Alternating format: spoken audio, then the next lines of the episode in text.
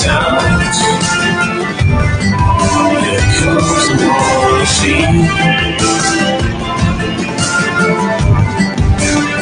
a wonderful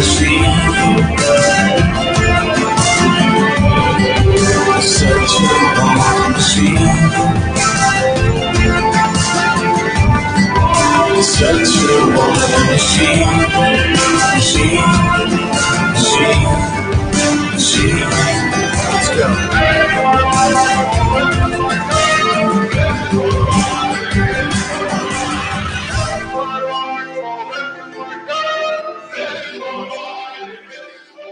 war machine. you know, everyone wants to talk about Ukraine. And the thing is, eh, you can't qualify talking about Ukraine. You, you, know, the news sound like random farts on air because they're talking to an audience that has no idea of the back end politics and why we're here today and what happened. See, the war machine. While many are sitting there telling you the MIC is going to make money, so true. Uh, but that's not it. Russia's, it's imminent. Like, how many times do they have to say it's imminent? Oh, we're going to, but we're just going to whatever. I'm telling you, like, I've been watching people comment, right? Why aren't you talking about, I already told you this was coming in 2018 and in 2019. So, aside from that, I think maybe we should delve into going back in time to find out all these significant events that happened in 2014 and why Biden, being the alleged president, has anything to do with what's going on. Uh, because then that will dispel it all. Because remember, it was in 2014 that the intelligence community, the private intelligence community, decided to boot me. It was the time that Brennan decided to blacklist me. It was the time that he said, uh, uh, uh, uh, you can't be working for these people. This is too much. So there was a choice that had to be made in 2014. Do we just eliminate her? What if she has a dead man switch? She's not stupid. She's been in this for almost, you know, almost 20 years. Because 2014 was a big year. General Flynn was resigned. Joe Biden did that quid pro Joe statement. Ukraine had elections. Crimea was annexed. Like all this shit was happening. You probably forgot about it already. And now Biden's in office and all this stuff is happening. And like I said, in 2014, the last thing I did was make sure to check the 1,200 temporary employees and the 250 permanent employees that Barack Hussein Obama had put forward to help with an $11.4 million aid package. 11.4 to Ukraine to help them with elections and set up their, you know, Sidle account and get their machines and shit. See, a lot of people, you know, I, I, okay. I, I just saw a comment fly by and I usually don't look at comments. They're, um, put away because I get distracted. But someone was like, damn, I thought it was called the Ukraine. So, um, because of all the reports I did for Ukraine, uh, I would have to say the Ukraine, the Ukraine, the Ukraine. So for me, it's easy to keep saying the Ukraine. And even when people were editing all my articles about Ukraine in 2018, 2019, and 2020, they would constantly delete the word the because that was something that I just kept writing over and over again because it was it was a very pivotal moment in my life, 2014. Very. So um, I think it's important that we take it from the beginning, that we delve into history and understand uh, what it is is actually going on in Ukraine right now. So to understand this, oops, to understand this, you have to see what the news told you today about Putin. Because, you know, that'll tell you a lot. Just that will set the tone and then we'll go back in time. But before we do that, oh my gosh, oh my gosh. So here we are. So yesterday, uh, documentation from uh, meetings meetings. Do you remember the Zoom calls? Right, you guys remember the Zoom calls, right? Where the federal employees were staging a coup and all that stuff. And they said, oh, you know, people want to go in the Capitol. We're just going to let them. Well, what if I told you that federal employees from the DOJ, DEA, Department of Interior, right? All of these places just had a retreat and a meeting to talk about a federal coup. The question you should ask yourself is wait, they're organizing protests, right? So we've, uh, uh, like, what has been identified by us is we've seen the youngsters, the older ones, and then the federal employees. And uh, yesterday, I reached out uh, to someone that I know is running an estate to bring to their attention that, you know, I need you to take a look at this because I think there's a false front there. So they're putting on a front of a legitimate 501c to run all their operations. and so I'm just going to kind of like touch base on on some of the things that are in this retreat uh, and what was discussed. Just a few. I'm just going to touch base, right? Not a lot. I'm just going to touch a little bit base. Um, but it's quite fascinating because I was kind of like, are you kidding me? Um, objectives. Write this on a big piece of paper. Um, for federal employees, they need to know their rights to dissent and organize in the workplace, know their rights as a private citizen, strategize about how to build solidarities in the workplace, and build a local network across agencies. So, translation know how allowed you are to organize and you know, resist doing things within your agency. So if you're in the DOJ, know when you can say, no, I'm not going to help. And know when you can say, hey guys, let's all coordinate together that we're totally not helping Christopher Wray. So how do we do this? So that's one. The other one is they need to know their rights as a private citizen. Like, as a private citizen, what are they allowed to do outside of the workplace and how they can utilize it? Number three is that they need to strategize of how to build solidarities within the workplace, meaning how do they can all collude and create their own little groups in order to stymie their agency from working, right? Sounds so weird, sounds so communist, like if you ask me. And then it's like build local network across agencies. So the DOJ should be linking up with the DEA and DHS and the Department of Employment. Jeez, biscuit, you're embarrassing me. And uh, the Department of Interior, and and and now during this, they said the materials that were needed when they entered were their sign up sheets, their clipboards, their pens, and the main name tags. The note cards uh, will say what their concern is or what they want out of it. And then um, what else? They have to like label what agency they're at. So where's the hmm, team introduces themselves, um, introduces their agency, who they work for, where they work for. And so they all got together. Um, they have to use appropriate language, of course, respect and listen to one another, um, you know, et cetera, et cetera, et cetera. Do you want to guess who the Q&A speakers are? I just want you guys to take a wild guess of who the Q&A speakers were at this, um, retreat of super woke commies that work for the federal government. You guessed it. Miss Starrett, the author of the OSHA document that was, oh, by the way, pulled today, and Maria Stephan, the only person that nobody talked about. Everyone was talking about Lisa Fithian. Even Bannon, when he had the stuff, was talking about Lisa Fithian.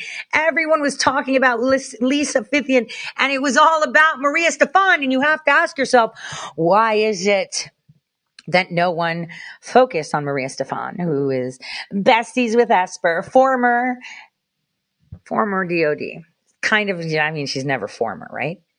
And on top of that, she's also part of the Peace Institute. You should take a look into that. So that all happened this week. And tomorrow we're going to talk about more about their retreat, more about what they're doing, right?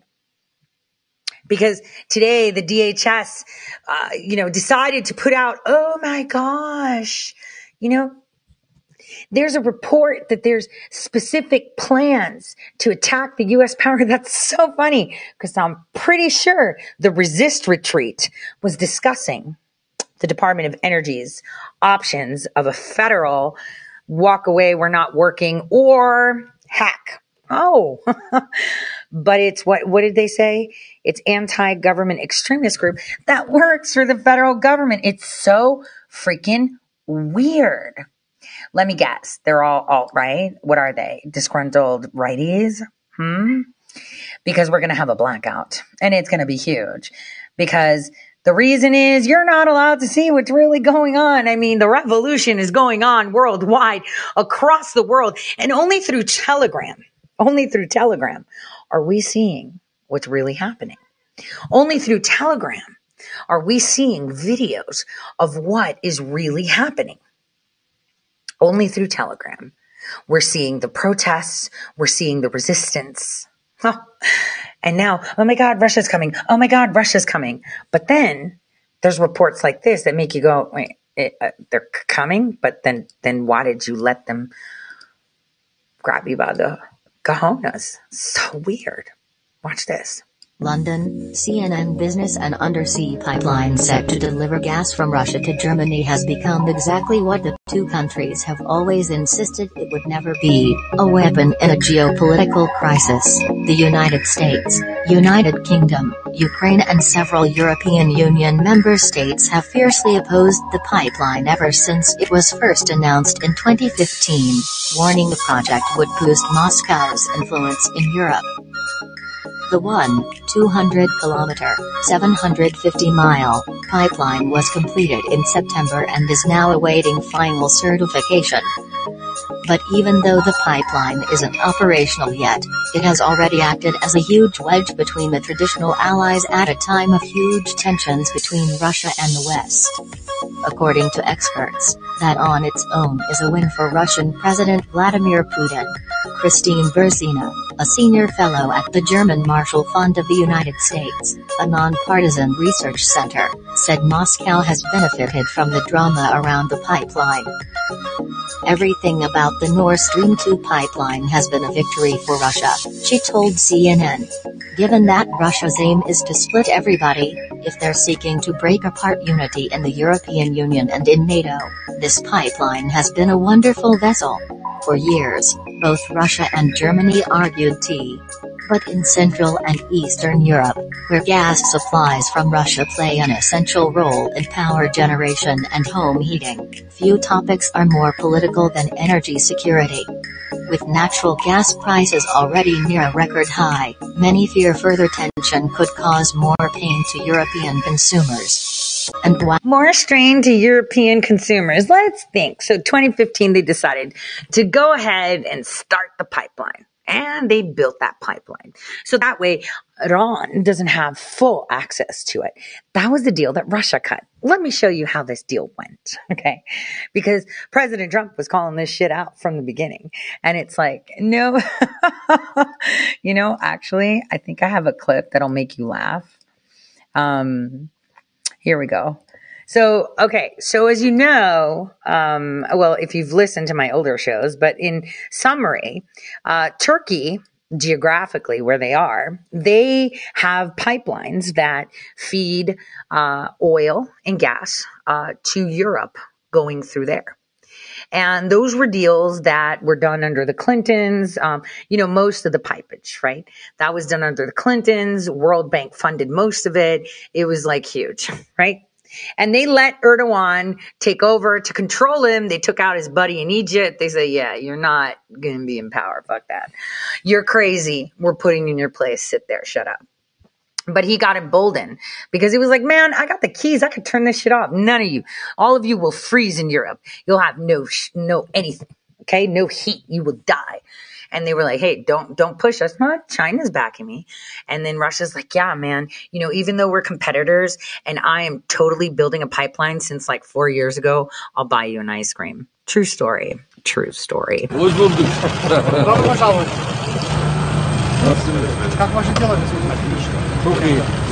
Putin got both ice cream cones. Who does that remind you of? That totally reminds you of Biden, right? Because if you notice, he got two scoops, he got chocolate and vanilla, and Erdogan only got one. so weird. So weird. So weird. And there he was showing him the new equipment he's going to buy in 2019. And if you remember, there was a big fuss in 2018 and 2019 because Erdogan was like, yeah, Russia's got my back. Russia's going to be doing the natural gas up in Germany. That's okay. I got the Mediterranean and I got China. So I'm good. And China's got my back. And it's like China has only China's back. And so this is how the plan goes. All right. So the deal was, uh, you know, uh, we're going to get that stronghold and come in. Now, what happened was Obama was like, oh man, no, no, no, no, no, no, no. We can't do that. Putin was like, listen, man, you know, Turkey is getting all of this and I've got all this natural gas and I can't go through Turkey because they're charging. There's uh, Azerbaijan that they're getting from. They're getting it from the Far East. We, we got to suss this. Stop. Putin's like, no, man, you're not going to play me. Listen, I'm okay with you doing that whole Iran thing, right? But you need to give me the North and we're going to build this pipeline. So in 2015, Obama's like, all right, all right, if you help me with the Iran thing, I'll help you with the Iran thing. I'll help you with the bills you need to pay and I'll help you take out Trump. really? Yeah, sure. I'm pretty sure that I'll just look the other way, right? So then Obama was like, all right, maybe we'll do the pipeline. So 2014 crawls around and then Putin's like, well, if you're doing the pipeline, I'm taking Ukraine because you guys aren't going to be giving me a pipeline if you own Ukraine.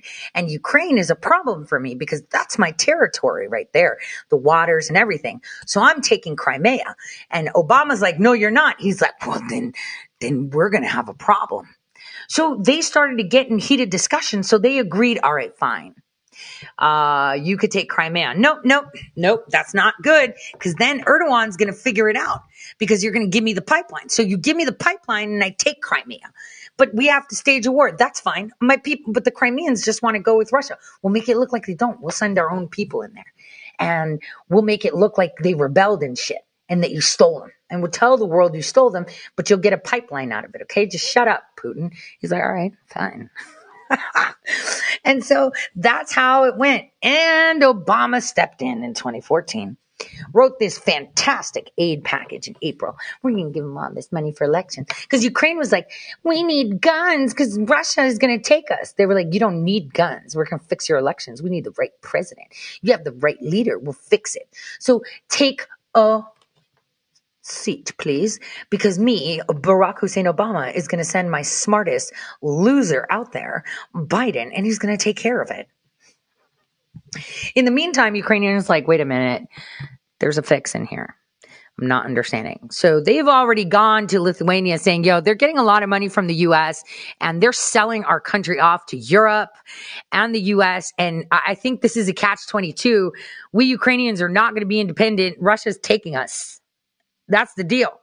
They're like, no, no, no, Russia's not taking. It. That's the deal, dude. That's the deal. They're going to pretend because they're going to topple Europe and it's going to be one government and then it's going to be Russia, China, and then there's one government and then they're going to fight and then it's over. So this guy's going and he's filing all these crimes, right? He doesn't say all that, but you know, that's like the greater plan. You're not supposed to know about that because in 2063, Africa is going to be the leading power. But anyway, let's keep going. So yeah, they're, they're filing paperwork in Lithuania for crimes and bribes and shit. It doesn't matter. It still happens. You know, this is why we saw the same people down in Ukraine in DC too. same actors, same ploy, same event. Elections. So at the time that there was an annexation in Crimea, right? Or Crimea River, I win, my name's Putin, because this is what he's doing right now. Uh, Ukraine is having elections and they're installing Poroshenko, which by the way, Russia's so busy annexing uh, Crimea that they hacked the elections. That's why they stopped counting in the middle of the night, kind of like they did in the US, right? They stopped counting in the middle of the night saying, Oh my God, we were hacked by Russia. And then in the morning, the guy they the the, the U.S. wanted uh, became president. You know, the guy that was like, oh, you know, you want the money, you got to do this. So let's start from there. Let's start from, let's start to what the news are telling me. A history of Crimea. Oh, and you remember it was at the time in 2014 when Obama was writing this aid package that right before that, uh, you know, Joe Biden was doing his quid pro Joe, and then Hunter Biden was installed in Burisma in Ukraine as part of the board. And then, you know, all this money went there. And like President Trump said, they just gave him a lot of pillows and shit. They didn't give him guns. They didn't want to help him because they were taking them over and they were handing them over to Russia because Russia was smarter. But, but, but, but, but, but Obama thought that he was smarter. So here's what the news tell you happened. And take it with a grain of salt, of course. You've seen that movie before. It's violent, riddled with ethnic hatred, dangerous tensions, bullying, nationalist bravado. But it's not just Vladimir Putin and the Russians who have a passion for the Crimean Peninsula. Guys, spot the feds. The Crimea is a sparkling jewel set enticingly in the Black Sea. It's been coveted by many peoples and nations over 2,000 years of history. The Huns, the Goths, and the Mongols, as well as the Greeks and the Turks, were just some of the settlers and invaders who wanted to possess it. But the Russian Empire, led by Catherine the Great, annexed the Crimea in 1783 as part of her ambition to push south, starting a love affair with the peninsula which prevails today. The current efforts of Britain and other European allies to contain Russian ambitions in the Crimea have echoes in history, but with a much bloodier outcome.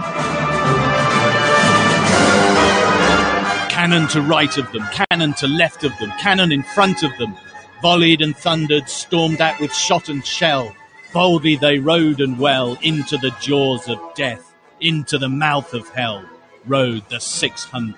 The charge of the Light Brigade, one of the most dramatic moments in the Crimean War when Britain and her allies attempted to stop Russian expansionism using the Crimean Peninsula as a bridgehead.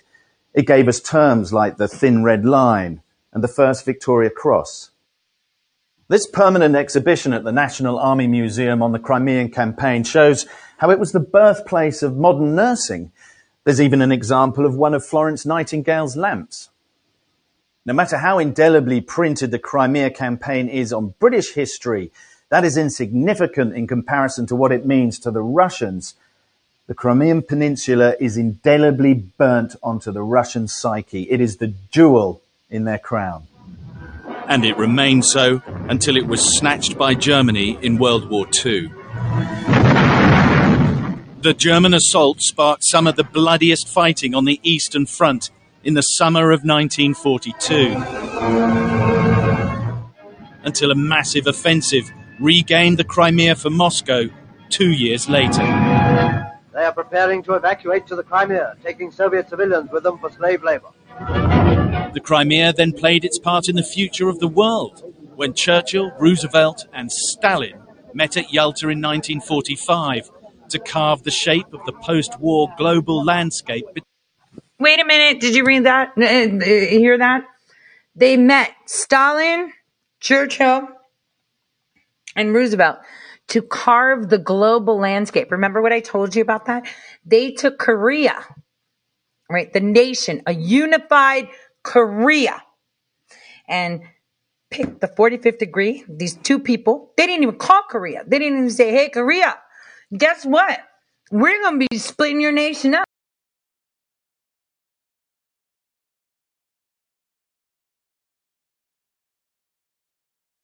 What do you think, Korea? And it's like, um, no, they didn't even fucking call them. They just said, okay, there's a border now. This is North Korea. This is South Korea. Did you hear that? They were carving the global landscape. And That's what Hillary was planning to do. you know, with this whole pandemic and locking people down and mm. so this is history telling you what's happening here. Remember, they didn't even call the Koreans and say, yo, Korea, guess what? We're going to give the Northern Territory to Russia because Stalin asked for it. And the Southern Territory can be uh, governed by the United States. And it's like, wait a minute, what? Um, I'm sorry. I, I, why is Korea getting picked by, and why are you creating borders? Excuse me. No, they didn't even freaking call them. They didn't even freaking call him. And not only that, Russia had control of North Korea and China came in and said, fuck you, I'm taking them. And the Koreans were like, yeah, I think the Chinese are better for us. You're Russian. Like, uh, no offense. We don't look alike and we don't have like the same shit. So that's, that's real history in a nutshell. But let's continue. between them. Stalin quickly moved to change the ethnic balance of the peninsula in favor of Russians. He deported 200,000 ethnic Tatars who he accused of collaborating with the Nazis. Soon, though, the Crimea became a resort area for the Soviet elite. Gorbachev had a holiday dacha here. More than a million Russians still take their annual vacation on the peninsula. This place is a nice place. I really like it here. The root of today's conflict lies in a whimsical decision taken by Soviet leader Nikita Khrushchev in 1954. most of the people in Crimea have never been um, happy with the fact that Khrushchev, 60 years ago, without consulting them, detached uh, their region from uh, the Russian Republic and gave it to Ukraine. It didn't matter very much in Soviet times, but it certainly mattered after the Soviet Union collapsed in 1991. Tension over the Crimea in I'm so sorry. Did you guys hear that? That the Crimeans were sent to go with Ukraine without being asked when they wanted to stay with Russia. Are you listening carefully? Right? In the 50s, they said, no, no, no, Crimea is not Russian anymore. It's Ukrainian. And the Crimeans were like, uh, no, no, we're Russian.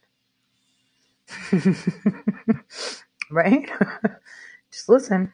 Increased quickly through the 90s when Kiev and Moscow squabbled over the future of Russia's Black Sea fleet at Sebastopol.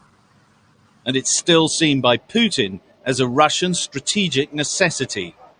In law, the Crimea is Ukrainian, but in the hearts of many, perhaps most Russians, it was only ever on loan to their neighbour. Now Crimea is just days away from a referendum on secession.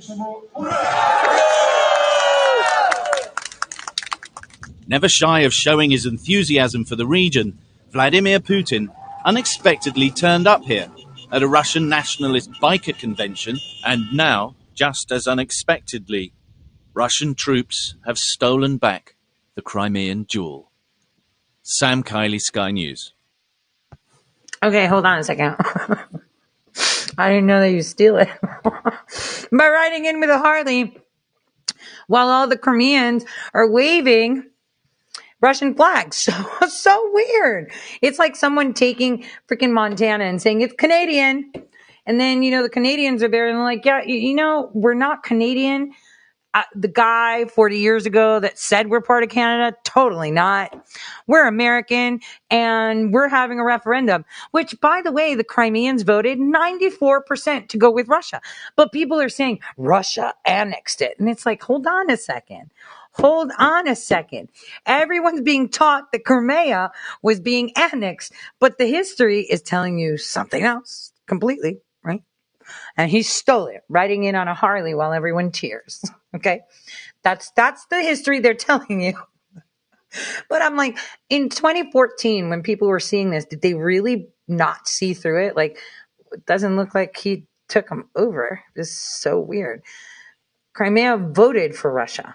They wanted out of Ukraine because nobody asked them to put them there. So um, it's like um, that's awkward, right? Super awkward, super awkward. So now let's go to the Crimean War. Yeah, because there was stop. Let's just pay attention to, to the history they tell us quickly, because history does matter. This is from the 1800s, so pay attention.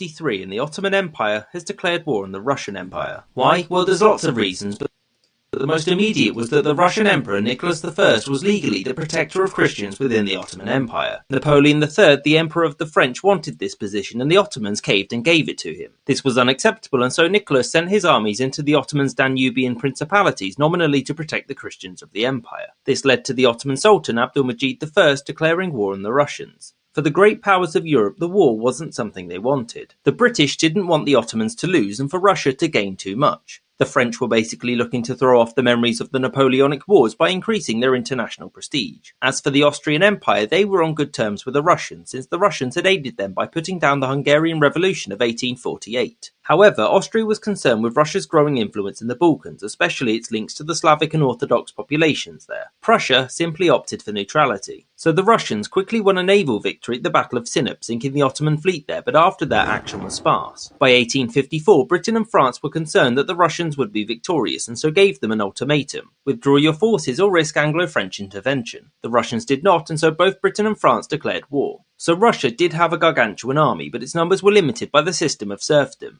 since the serfs were needed to work and the nobles didn't want to give them rifles. By mid-1854, the Russians had withdrawn from the Danubian principalities, which the Austrians then occupied. The main assault against the Russians began in September of 1854 with the Allies landing in Crimea. They pushed to the south, looking to capture the important fortress of Sevastopol. The Russians chose to meet them here at the Battle of Alma, whereby they were pushed back by the British and French forces. One of the reasons for the Russian loss was that Allied troops had been issued with the new rifled muskets, which had greater range and accuracy than those of the Russians. After their victory at Alma, the Allies moved south and encircled Sevastopol. The British suffered from issues of professionalism during the Crimean campaign. Their officers weren't selected on merit and the soldiers were forced to consume awful rations. The horrendous conditions saw the spread of disease, mostly cholera, which killed far more soldiers than combat did. One nurse, Florence Nightingale, was instrumental in reforming the medical practices in the military and made many demands for improvements. Anywho, the Russians didn't simply sit there and let the Allies besiege Sevastopol. They launched multiple attacks against the Allied positions, the most famous being their attempt to recapture Balaclava in order to break the siege. This battle saw the famous charge of the Light Brigade, a complete slaughter of the British cavalry. So 1855 was a big year for the war. One, Sardinia joined on the Allied side and sent many thousands of troops to aid them. This was mostly so it could discuss Italian unification with Britain and France in a good light. Two, the British and French began naval assaults in the Baltic Sea to disrupt shipping and hurt Russian trade, but also to prevent the movement of troops south to Crimea.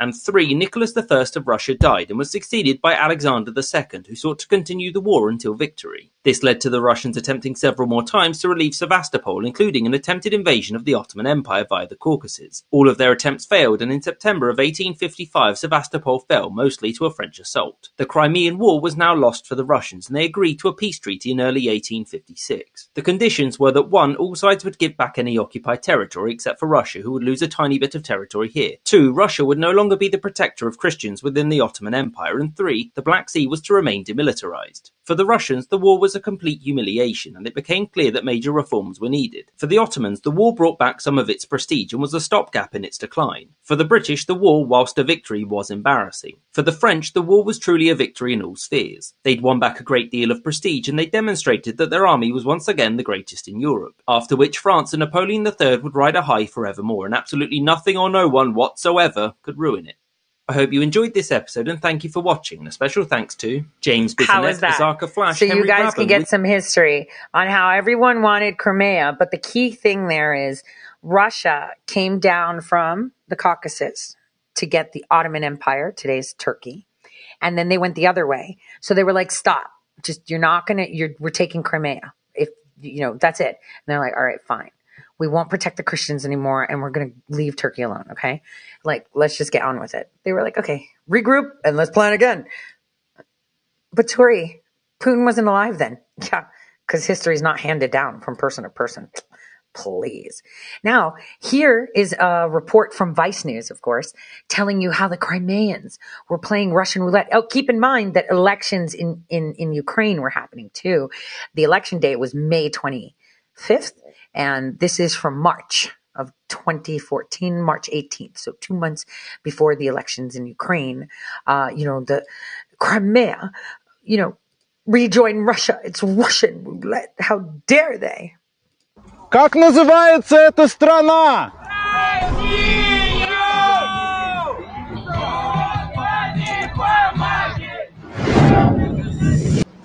Добрый день, меня зовут э, Симон Островский, я журналист из Vice News, это американское интернет-издание. Очень приятно. Эм, я к вам пришел, потому что ну, вчера был референдум, и мне интересно, изменилась ли ситуация каким-то образом для вас, вот, в частности, как представителя украинских военных служб. Для меня ничего не, не поменялось. То есть вам, вам новых приказов никаких не дали? Пока нет. А, ну, вчера мы проезжали, тут не было БТР, это небольшое Нет, изменение. Вы, вы ошибаетесь, вчера он стоял. А, правда? Да, вчера он стоял, позавчера стоял. А, Я хотел с ребятами тоже поговорить, но у них, видимо, приказ Ну, остается не, не говорить с прессой, а а они вам что говорят? Ну, это вооруженные силы Российской Федерации, мне они тоже ничего не говорят. Де юры российских войск на территории АР Крым нету. Де-факто, вот. So, for those of you listening on the podcast for the first minute, this is Vice News, you know, totally just news, right? Not assets, of course. Walking up to the Ukrainian military who's in Crimea after the referendum and saying, Yo, so how's it going, dude? Like, what's going on? Like, are you still here? Like, you know, I don't see, like, what's changed for you? Have gotten any orders? He's like, No. So, so no real war or bloodbath. And then fed, fed, fed, right? And then he's like, oh, these soldiers, he's like, oh, they're Russian because this is Russian territory now. Hello. Um, so it seems really weird. So let's continue. That was the first, you know, minute and a half.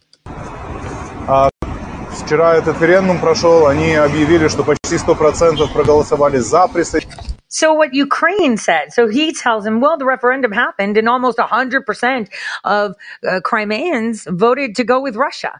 And so is this Russia or is it Ukraine? He's like, well, the Ukraine didn't approve their parliament to make that vote. So it's like, wait, what? wait, what? so, you know, I just, I, I needed to throw that in there because that was just hilarious. It's Monday, the day after the referendum, which the local authorities say passed almost unanimously in favor of joining Russia, and I'm trying to figure out what country I'm in. According to the officer in the military police station behind me, we're still in Ukraine, but according to the Russian soldiers standing by the APC, well, they're still not saying anything at all. But the local parliament here just appealed to Russia to officially allow them to join the Russian Federation as a new region. Wait, I thought that there was a bloodbath and um, you know, the Russians took it over. Wait a minute, they were annexed like super hard. They took over. It wasn't like, you know, you know what annexation is? Cyprus. 1974. You know, we should actually compare this that annex with that one. Just just pay attention here. No bloodbath. Just deals. Ребята, можно спросить, э, первый раз вижу такие формы, вы э, Беркут? Народное ополчение. Бывший Беркут? Понятно. Спасибо. These guys say they're self-defense forces. I haven't seen these uniforms before. This is new.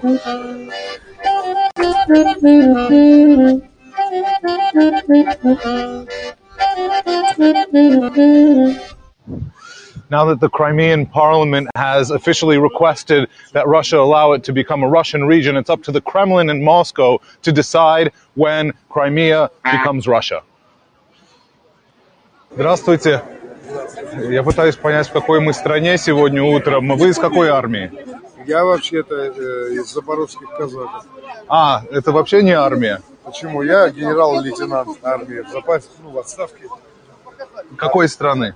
Советского Союза. А, а то есть мы в Советском Союзе? Естественно. Я уже говорила, губа треснет у них. У всех 28 стран и вот у страны Америки.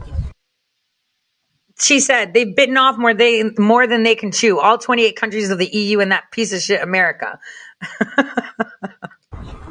И поперек горла станет. We won't let them. не We're all русичи. У нас одни корни, у нас We have одна the same история, roots, у нас same одни history, беды, одни победы. same troubles, Мы same все, у нас victories. Our genes are Russian. We're Holy Orthodox Russia. What else is there to say? Физически мы русские все. Мы русичи, мы святая православная Русь. Что еще им рассказать?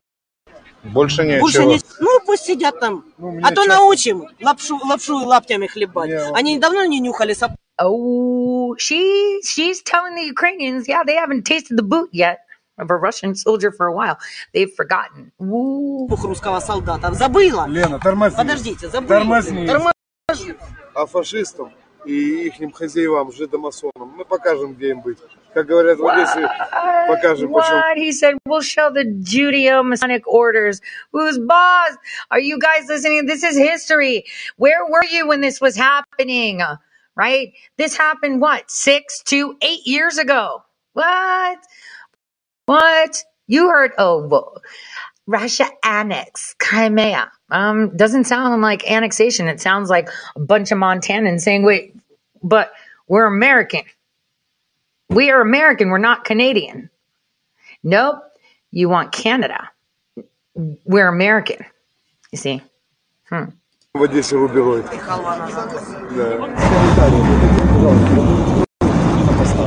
Мы только хотели спросить вас, а что, кто зарплату вам платит? These guys are doing a special back the truck out of the yard operation, so they don't really have time to talk to us. I'm sorry. Can we just, just, just take, have a pregnant pause here for a second? They're doing a special back the truck out of the yard operation and cannot talk to us. Is he trying to create drama when there's no drama? Like everyone's going about their business. They're waiting for Russia to say, um, you're part of Russia now. Mission accomplished.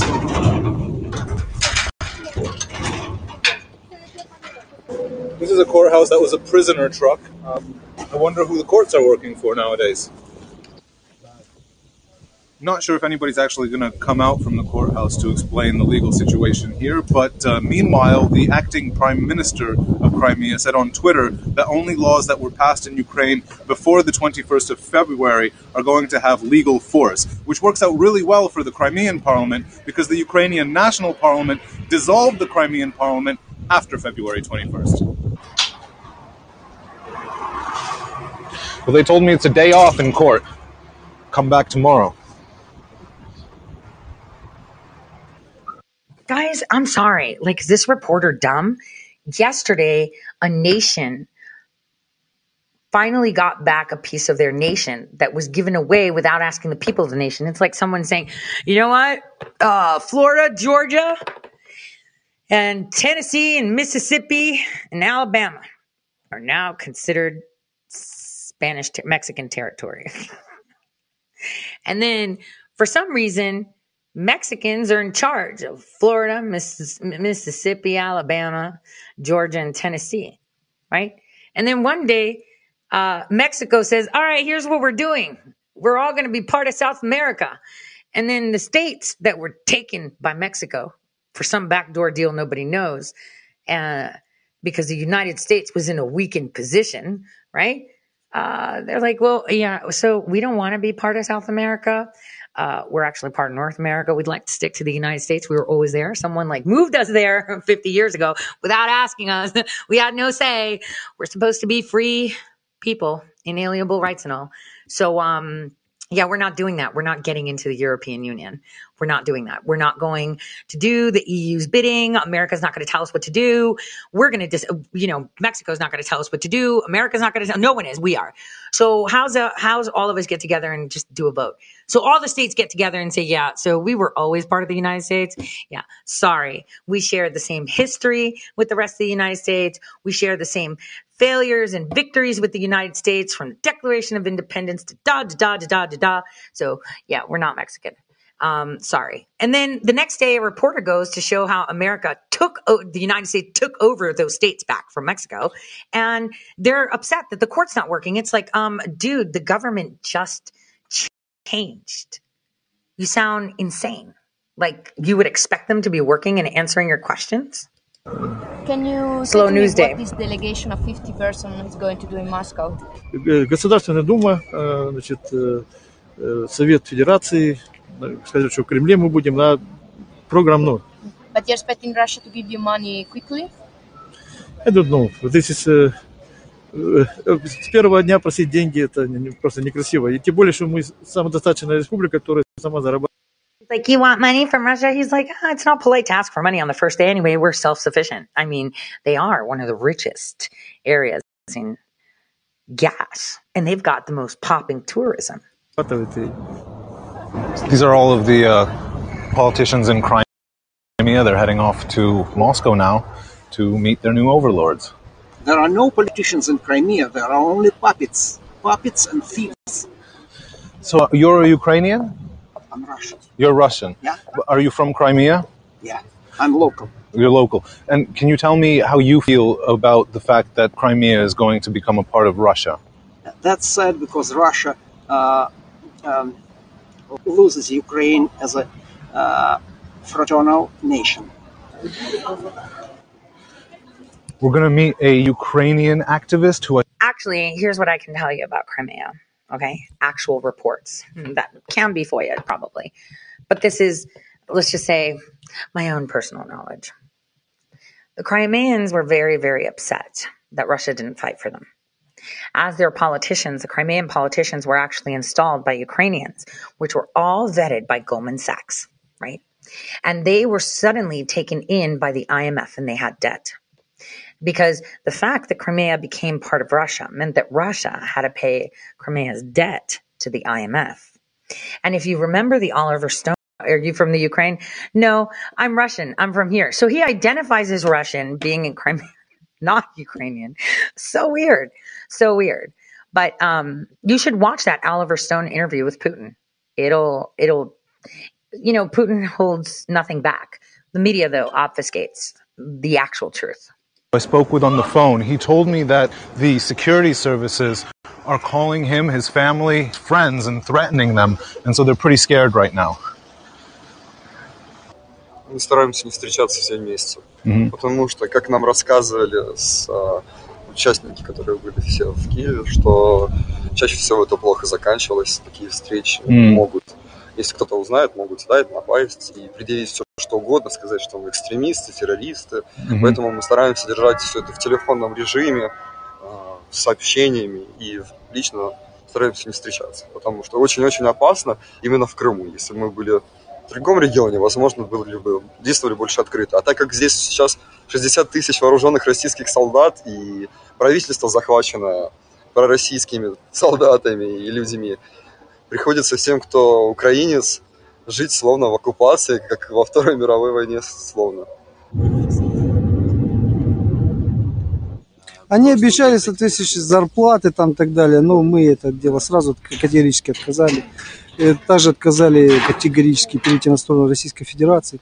Все, мы находимся в своей территории и ждем соответствующее решение. Сколько там военнослужащих Российской Федерации и крымских э, самооборонцев? Российских Федераций военнослужащих примерно человек 30-40, самообороны где-то человек 8 So basically, now the Ukrainian military is in Crimea and he's interviewing uh, people there. And he's like, you know, we were given the choice do we join the Russian Federation or we stay with Ukraine?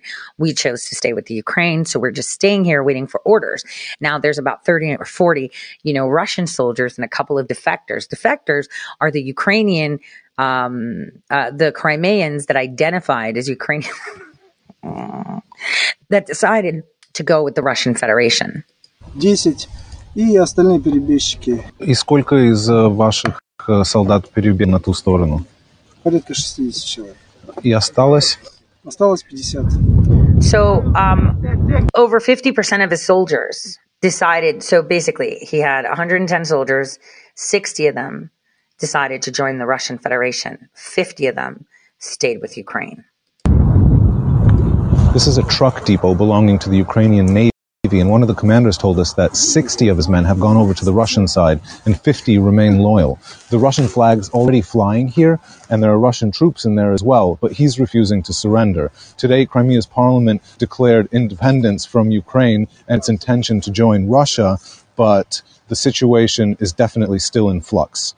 Crimea is not fully Russia yet, but it is feeling more Soviet because, according to the official results of the referendum, 80% of the population turned out to vote, and fully 97% voted to join Russia. Given that there's 13% Crimean Tatars here and 20% Ukrainians, that's a pretty questionable result.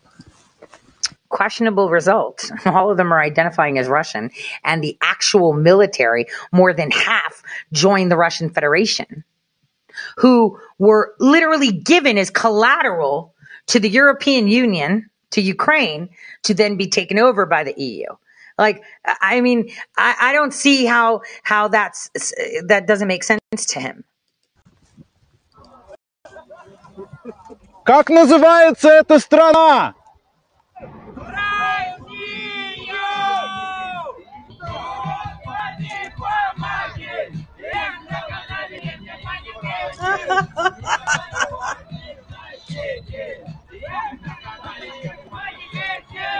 He went there to ask him, what country is this? The one that he said, oh, that's funny.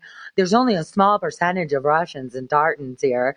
I'm going to ask these Ukrainians by the border what country I'm in. And they started screaming Russia and they're dancing.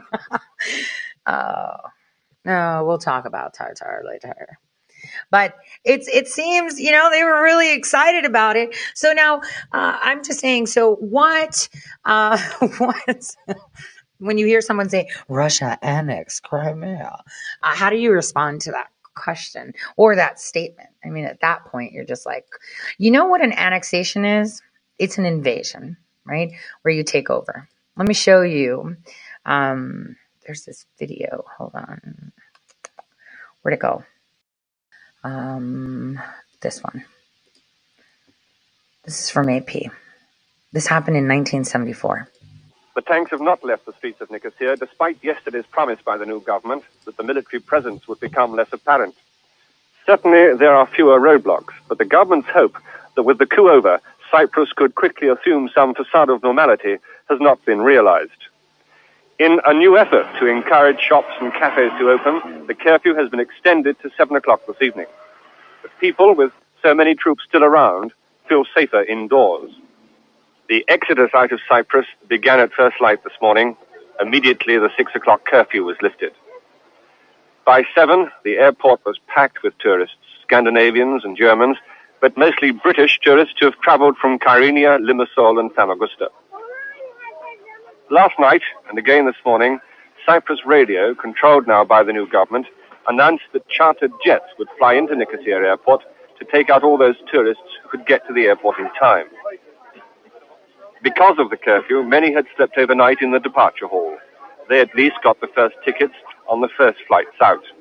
A British Airways scheduled flight took off at 8 o'clock on time.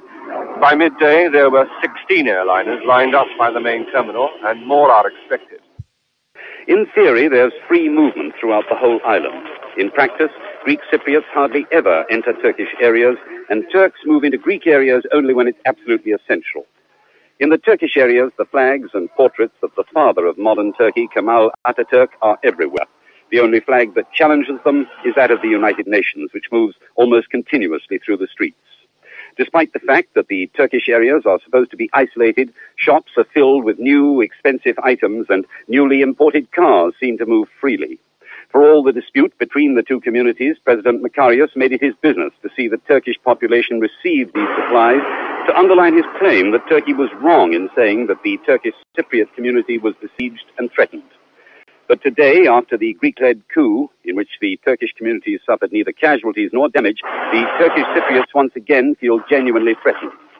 I asked the leader of the Turkish Cypriot community, Mr. Rauf Denktash, whether he trusted the word of the new Greek leader here, Nikos Samson, that the Turkish Cypriots had now nothing to fear. Mr. Denktash, what do you think of the situation on Cyprus as it stands at the moment? Uh, dangerous. This is a takeover of the Greek administration of the Greek sectors by Greece, uh, by a stooge of Greece, with the help of Greek officers. And if this thing is not put right now, Uh, in the future, to put it right, we'll need a major war. Now we can do it with peaceful intervention. If Great Britain helps Turkey, and if United States, like Russia, points an accusing finger to Greece and says, you are wrong, you have done something wrong, it can be put right under the Treaty of Guarantee. So Turkey needed to invade Cyprus, which was always Greek. And they did. And they went into war. That guy speaking was representing the Greek side, supposedly, of the side that was actually invaded. And they've divided the island completely. And that was part of the deal after they stripped the Ottoman Empire, of course, um, of their powers. They stripped them of their power of Mecca. Remember, the Turks, the Ottomans used to control Mecca. They controlled a lot of places. And because they controlled over there, they're like, well, we want Cyprus. And they're like, yeah, so the Greeks are there. It's always been there for like forever and ever.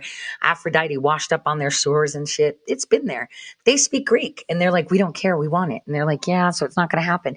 And then they're like, then we're going to have a bloody war in the Middle East. And they're like, okay, maybe we'll help. Thursday morning, a week ago, Tanks of the Turkish army on the outskirts of Famagusta are about to complete their victory in Cyprus. The Geneva peace talks have collapsed. The Turks have lost patience, have given up words in favor of war. They will take what they want of Cyprus by force of arms.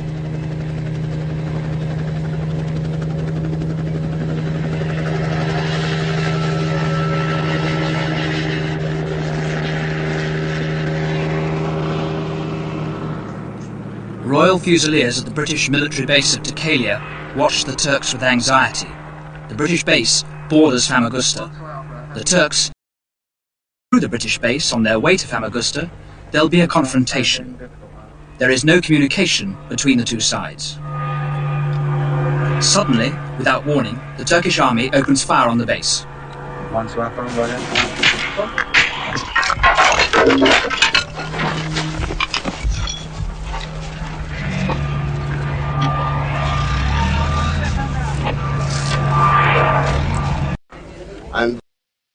So that's what an annexation looks like when they're like, yeah, here, open fire, open fire.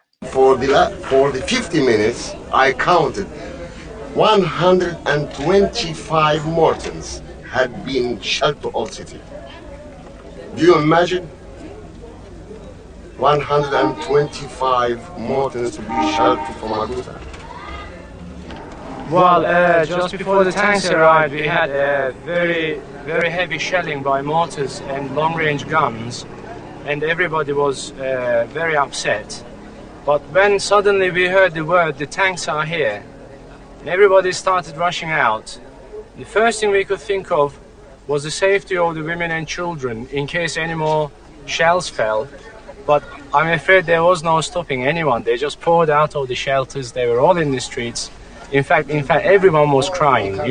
Yes, because they are hard people. They are not same the Greek Cypriots, which they like everybody.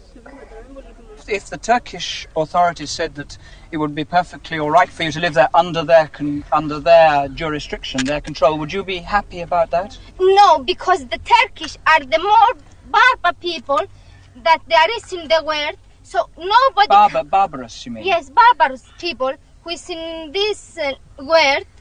So it is somewhat difficult to live under the Turkish authority. You wouldn't do that. No, You would prefer, even if you had to lose your house, to live in the Greek side. we prefer to be dead than to live under the Turkish authority. You know how many thousand pounds I left in my house? I left my tractor. I left my combine. I left my wheat and barley, which I is all my things, and I left them. You have nothing to go back to now. No, I don't think I could find back. Could find anything. What do you think you will do now? Kill myself. Kill myself. Yes, better to kill myself. If I go back to find, I mean, uh, my house.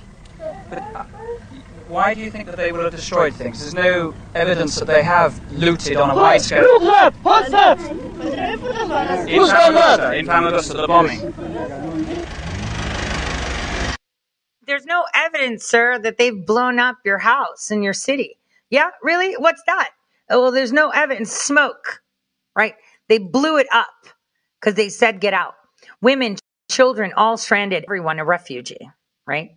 And everyone's like, oh, whatever. Here they are talking. Oh, it's all the people try to to leave the village. We were so scared of those tanks, and um, we didn't take anything with us. But uh, we tried to to leave the village as soon as possible. Have you got nothing with you? No, we didn't take anything with us. And- When I, when we heard the tanks, we we we left immediately. And came here. Yeah, What did you leave behind in the village? we left everything, our house, our property, everything. We didn't take anything with us.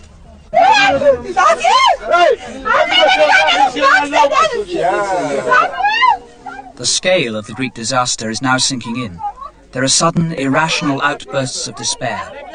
This woman fears that her son is dead. Sudden outbursts of despair. Listen to the narrative. I want you to listen. The tanks came and said, get out because we're going to bomb this place. So they have to go. Just so you guys know, um, Cyprus had been under British influence a lot. So a lot of them speak English, British English. There's a lot of British English schools there, just so you know. Um, so do speak English and they speak it with a Cypriot British accent. So sh- this woman that lost everything, her son's missing that just fled with only the shirt on her back because they said so, because they said it's our territory now, piss off, right? He's saying, oh, sudden outbursts. Uh, um, so weird. Thinks that we are Americans, blames us for letting the Turks invade, and wants the crowd to drive us away. She is Americans and uh, she thinks that we are from America and she uh, What has happened? Is she? She has. She, is she, has she has she lost part of her family? Yes, uh, she's, she, she's my, my mother. She is your mother. Yeah, it's my What, and what has happened? my my other brother. Yeah, not found it yet. It's not. We don't found yet. Uh, He has been in the national. Yes. and he has disappeared. Yeah. South that it now holds nearly 40% of Cyprus. As a result, the Turks hold more than two-thirds of the island's wealth. They have they they moved from Piroi to Athens yesterday. Now, from their forces in Piroi, they branched off this way. Glafkos Clerides, leader of the Greek Cypriots, knows that his people face catastrophe. Now urging the world to act, he claims that the Turkish have not yet finished their work. Yes. what is the situation then, so far as, uh, as you're concerned? We'll have to fight in the hills. He won't negotiate till the Turks retreat. He's in a desperate position, but he remains defiant. I think it is going to get uh, much worse. Uh, we have not seen yet uh, the worst of this tragedy. Um, my clear assessment of the situation is that the Turkish forces which landed in Cyprus are now putting away all the camouflage as to the purpose for which they landed, and they are advancing despite repeated ceasefires with an intention to occupy the entire territory of the Republic of Cyprus. You mean to turn Cyprus into part of Turkey? To turn Cyprus in the 20th century to a Turkish colony and to subjugate the 80% of the Greek population to the 18% of the Turkish Cypriot population of the island. If the Turks do virtually take over the whole island, there is nothing that you can do about it, is there, sir? Militarily, uh, they can occupy uh, the whole of Cyprus. But they're not going to occupy it through a capitulation of ours. We certainly we will fight. And there will be come a time when Mr. Ecevit's armor car will not be so usable because certainly we will fight in the hills. You're talking about a guerrilla warfare. I am talking about a long, protracted warfare which will wage from the hills. So, are you saying, therefore, that it is quite impossible, unless they retreat enormously, to have any kind of peaceful solution? The war goes on. That is exactly what I am saying.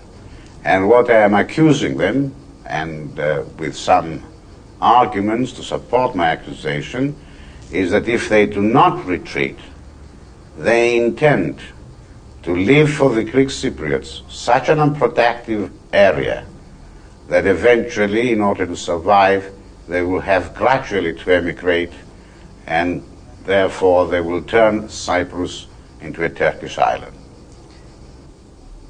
You either accept them or you reject them, then obviously we are not going to sit uh, at a table to legalize what Turkey has brought about by illegal actions. Their homes have been looted, their people killed. Yet now they're free from the fear that has always been with them. For the first time in their lives, they have hope. A Turkish victory offers them security. Now, let me tell you something. That is what an annexation is. It's an invasion, is making a colony, okay?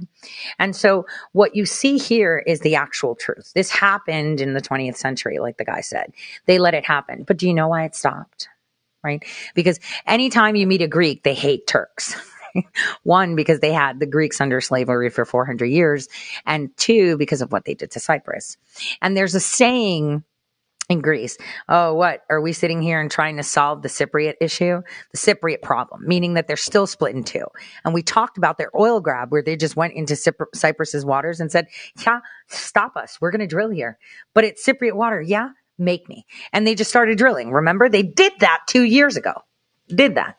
But who was the one that helped the Cypriots and told the Turks to stop? It was Russia, the protector of the Christians, right? So you have to see the moves that are happening and you have to see how they're all happening. So, um, going back to Ukraine, right? Uh, this is one of the most interesting pieces of the puzzle because now you're going to see what's happening today. This piece talks about how Russia lost the Ukraine and what happened. Take a listen. Flashpoint of tension between Russia and the West. Since the Euromaidan revolution of 2014, fighting with Russian backed separatists in the east of the country has killed over 13,000 people. The Crimean Peninsula has been occupied and unilaterally annexed. And with Russian troops building up at the Ukrainian border, we can ask, how did we get here? And what does Ukraine mean to Russia? Ukraine is very important to Russia. They trace their common history back nearly a thousand years to the Kingdom of Kievan Rus. Its capital, Kiev, still goes by the nickname of Mother of Russian Cities. And for many Russians, including the Russian President Vladimir Putin, Ukraine is part of what he calls historic Russia. And Ukrainians and Russians are one and the same people. Roughly 30% of Ukrainians, mostly in the east of the country, speak Russian as a first language, and 15% of the population considers themselves to be ethnically Russian. And if we consider the borders of both the Russian Empire and the Soviet Union, in the past 300 years, Ukraine and Russia were part of the same country. And throughout that time, it was of strategic importance. Alongside Belarus, it served as a buffer for invasion, like during the Napoleonic Wars and the two World Wars. The port of Sevastopol in Crimea has been Russia's main warm sea water port. And after being part of the same country for so long, Ukraine was an important industrial base for weaponry. But that was until the Soviet Union broke apart in 1991. Bankrupted by its military operation in Afghanistan, the Chernobyl nuclear disaster, and an inefficient economy, it fell apart. Wait, let's talk about Afghanistan for a second. What happened in Afghanistan? I did a whole show on this where I told you about that Mujahideen and how they, with the Taliban, how the Taliban was activated by the CIA. This is where Osama's first mm, came in, right? The whole Al Qaeda started and the whole Taliban started, where the Americans recruited the Taliban to come into Afghanistan to attack over on the Ukraine. You know, they took them chip by chip, chip by chip, chip, chip, chip, chip. Just, just this history after attempts at reform in the 1990s, with nationalist movements across the Union declaring independence. This was the fall of historic Russia. The red flag came down over the Kremlin tonight as President Gorbachev resigned and brought to an end seven decades of communist rule in the Soviet Union. 15 independent states which share only a disastrous economy and an uncertain future. The Soviet Union lost its puppet states of the Warsaw Pact, and with the 15 Soviet republics gaining their independence, Russia lost Ukraine. In the space of two years, the map of Eastern Europe went from looking like this to this. In the aftermath, Russia and the other former Soviet republics signed divorce bills to normalize relations and facilitate trade. And in the case of Ukraine, this meant handing over 4,000 nuclear weapons in exchange for guarantees to its borders and sovereignty. The fall of the Soviet Union would also lead to new relations between Russia and the West, but these relations deteriorated from what Russia saw as Western advancement in its sphere of influence. When we look at changes to the map since the end of the Cold War, NATO went from looking like this to this, reducing the strategic buffer that Russia had from more than 2,000 kilometers to less than 1,000. For Russia, this was the breaking of what they say was a promise by the West to leave Russia its sphere of influence, прежде всего, конечно, Соединенных Штатов, перешагнула свои национальные границы и, по сути, во всех сферах. Получается, что НАТО выдвигает свои передовые силы к нашим государственным границам. И что стало с теми заверениями, которые давались западными партнерами после распуска Варшавского договора? It's a promise the US and NATO deny ever existed, but despite it having never been formalized, and Russia now exaggerating how it was formulated, it is clear that on some level there was the expectation that this would be the case. And that is where Ukraine enters the discussion. After the fall of the Soviet Union, it attempted to keep a balance between Russia and the West, avoiding integration with either. While many of the former states joined regional organizations led by Russia, Ukraine mostly stayed away. But the country was deeply corrupt and controlled by oligarchs. And following an election widely reported as rigged by Western observers in 2004, a large protest movement called the Orange Revolution took to the streets. In part due to Western support for the protesters, the election was rerun, and the reformist opposition led by Viktor Yushchenko won. This marked the beginning of a rapprochement between Ukraine and the West. The country was invited to become part of NATO in 2008, and it joined the EU's Eastern Partnership in 2009. But in 2010, the reformists who were damaged by political infighting between the president and the prime minister lost the election to Viktor Yanukovych. It's at that point that Ukraine had to decide either between closer ties with the EU or Russia. This led the two blocs to compete for influence in the country.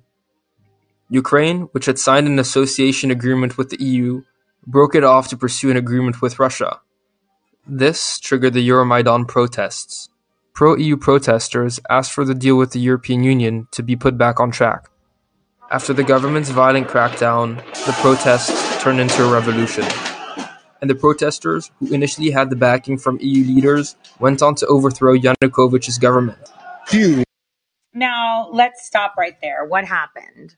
So 2013, they had protests where they busted into the Capitol. They torched the place and they had new elections. Let's now take a look at the U.S. crisis support for Ukraine, which is also in my affidavit, by the way.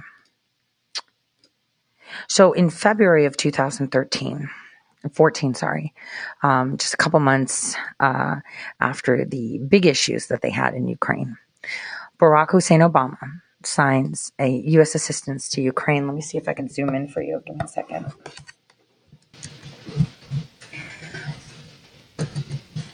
Shoot, seriously. Um, oh, it's this. There we go. So, what's really weird is for immediate release, June 15th, 2016, U.S. assistance to Ukraine since February of 2014. Now, the original one released has a few more details. During his meeting with Ukrainian Prime Minister, uh, Vice President Joe Biden announced today in Washington that pending congressional notification, the White House plans to commit 220 million in new assistance to Ukraine. This year in support just this year, for one year of 2014, this year in support of economic, political, and energy reforms. This assistance package will continue to support for Ukraine's efforts to strengthen democratic institutions, the rule of law, reinforce the foundations for sustainable economic growth, respond to humanitarian needs. What it'll do, accelerating customs from fighting corruption, extending decentralization, expanding support. Let me see.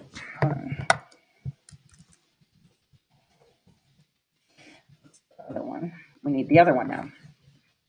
So, next document. 220 million on that one. Give me a second.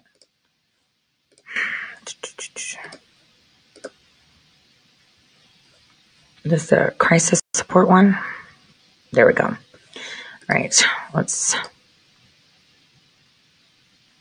In April of 2014, President Obama and Vice President Biden have made U.S. support for Ukraine an urgent priority. So they gave him 220 million.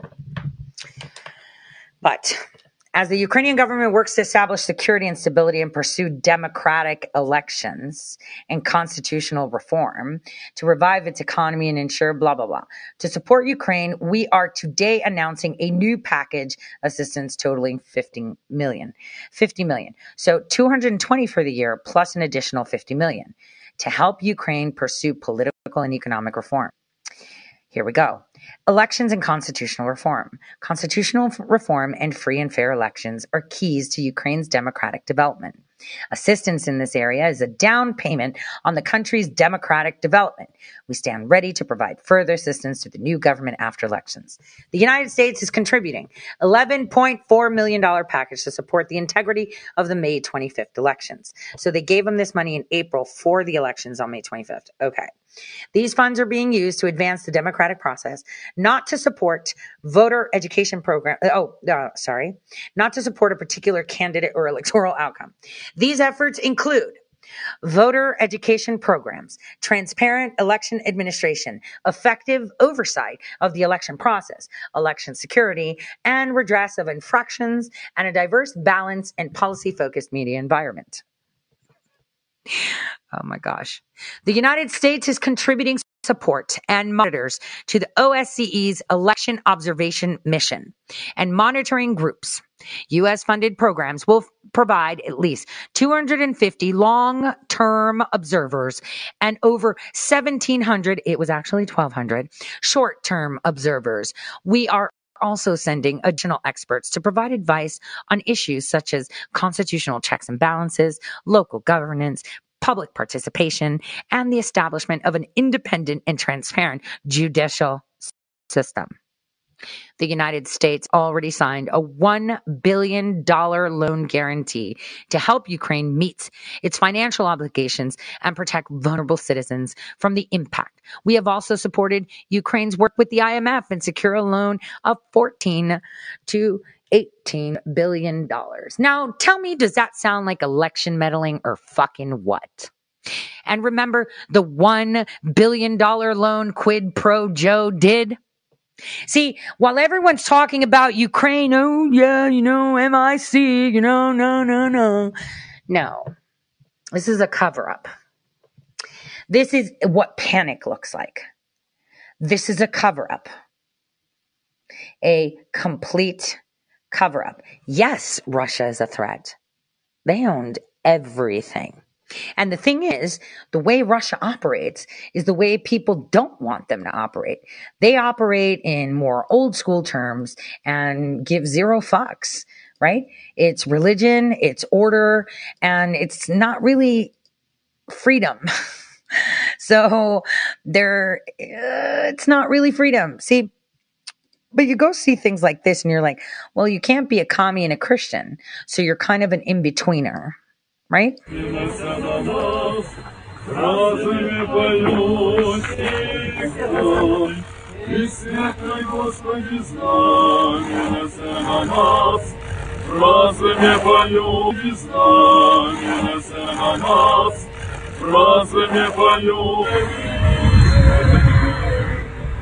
very religious, very strict, and very ambitious.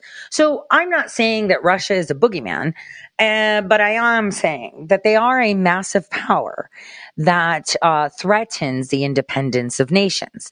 Now, are they a better ruler than, uh, you know, the UN? Fuck yeah if I had to choose, because I had no choice, let's pretend I was standing in the middle and I had to choose EU, UN run, or Russia, I'd be like, sign me up for the first course in Russian, please. So, um, because there's a moral floor at some point. Um, they're not Soviets anymore, right? They're more liberal on that sense. so I'm just saying, you know what? I don't have to make that choice because I live in the United States of America and we are a force to be reckoned with. And large forces can all coincide as long as they stay in their lane. And that is exactly what Russia's saying.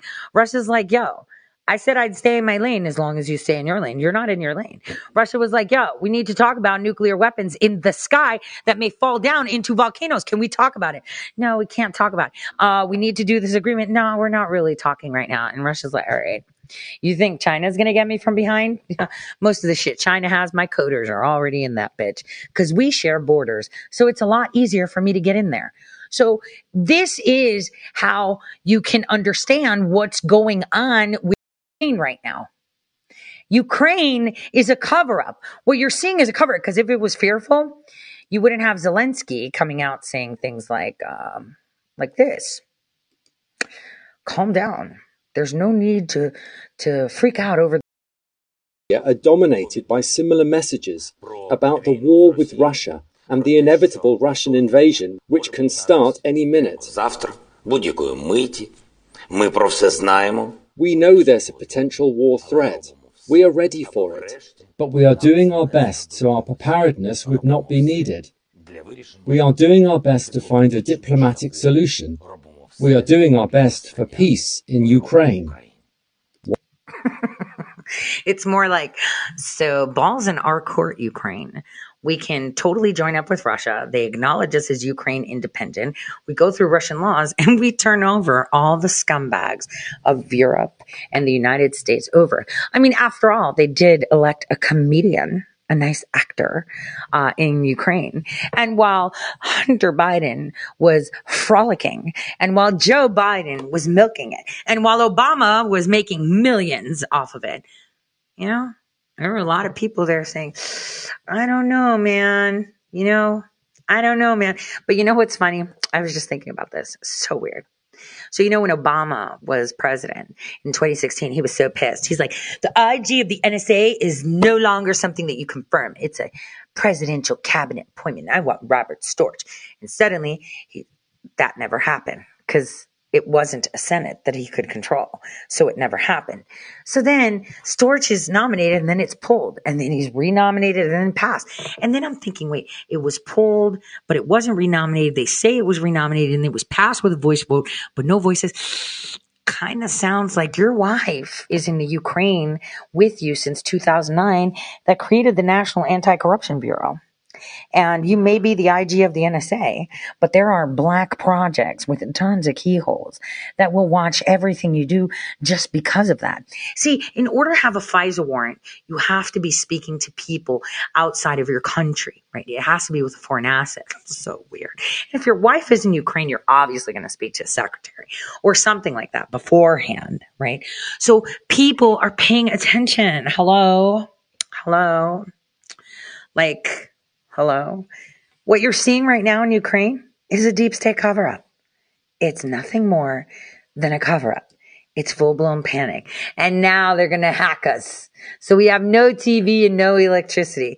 Damn, could you imagine me having to climb down nine, no, one, two, then, yeah. Oh my gosh. That's not nine, two, 17 floors altogether to, to go out and then have to climb them back up. Damn. I'll be there'll be campouts in each floor, right? campouts. Campouts. We'll all be charging our shit from our car. So funny, so funny. Let's take a break quickly. Let's take a quick break.